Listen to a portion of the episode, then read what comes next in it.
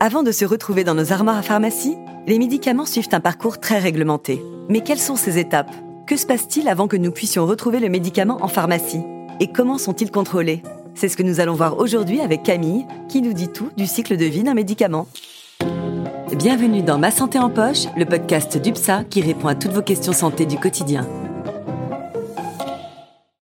Bonjour Sandra, tu vas bien? Bonjour Camille, ça va, merci et toi? Très bien, merci. Après avoir expliqué ce qu'est un médicament, il est temps de comprendre son cycle de vie. Très bonne idée, car c'est vrai qu'on ne sait pas vraiment d'où ils viennent, ni comment les médicaments arrivent dans nos pharmacies. Oui, pourtant la vie d'un médicament ne se limite pas à cela, puisqu'il y a de nombreuses étapes à parcourir avant qu'il soit disponible au public. Eh bien, voyons tout cela ensemble.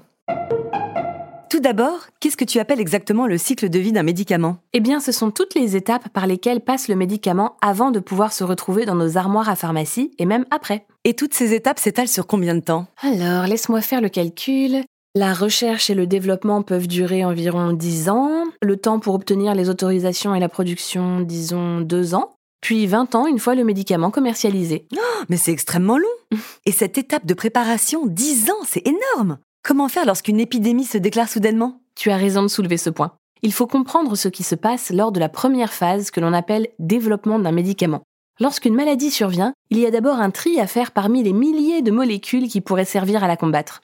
C'est un peu le choix des armes, si tu préfères.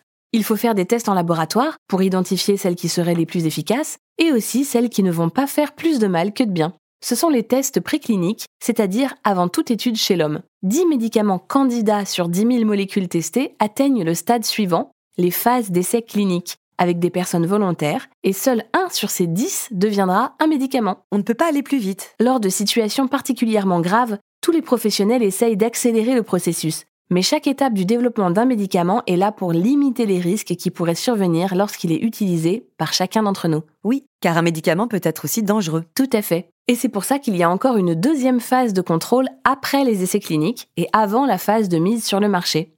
Lorsqu'une entreprise pharmaceutique développe un nouveau médicament, elle doit demander une autorisation de mise sur le marché auprès des autorités sanitaires, en présentant tous les résultats des tests effectués, ainsi que l'ensemble des données sur l'efficacité et la sécurité du médicament.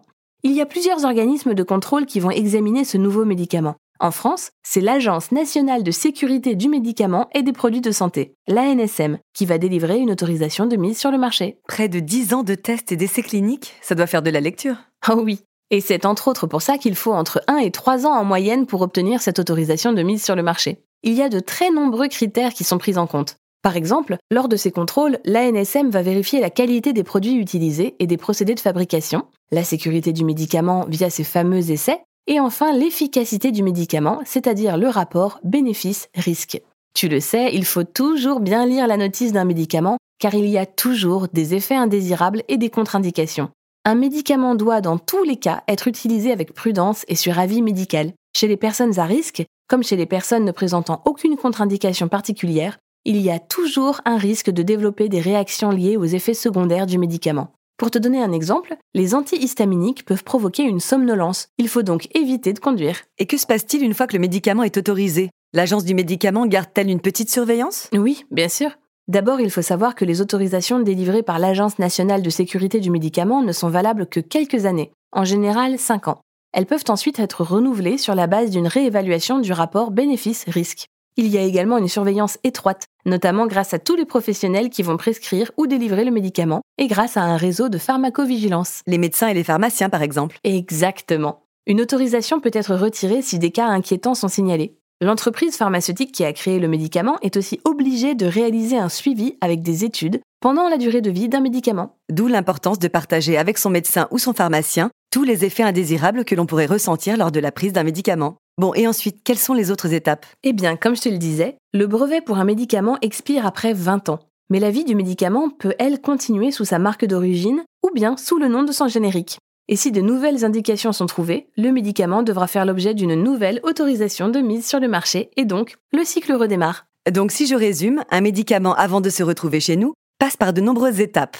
D'abord la recherche de la molécule qui pourrait ajouter une valeur dans la prise en charge d'une maladie spécifique, puis des tests précliniques et cliniques, ensuite l'autorisation de mise sur le marché et la production, et surtout de nombreux contrôles qui jalonnent ce parcours, car un médicament n'est pas anodin. Il est donc surveillé tout au long de sa vie pour contrôler les risques et potentiels effets indésirables. Bien résumé. Et je te propose que nous parlions d'ailleurs des effets indésirables dans un prochain épisode. C'est noté. Merci Camille pour ces précieuses informations. De rien, Sandra. Merci encore de nous avoir écoutés. N'hésitez pas à partager notre podcast. Et à bientôt pour un nouvel épisode de Ma santé en poche.